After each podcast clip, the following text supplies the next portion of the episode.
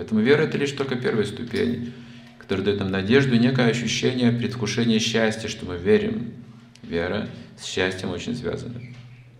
Если вообще видите счастливого человека, так сказать, если хоть какие-то симптомы счастья знаете, там есть вера у человека. Во что-то. Во что-то он верит. Если видите несчастного человека, знаете, его вера пошатывается в жизнь, в свои планы, или в Бога, или в семью, или близкого человека, или в себя самого. Все основано на вере, говорится.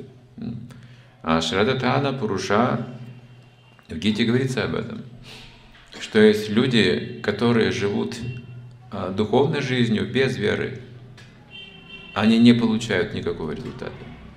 Вера – первый шаг. Но вера не должна быть угасающей или фанатичной, слепой. Это первая ступень, первый шаг к духовности. Зачем нужно следующий шаг сделать?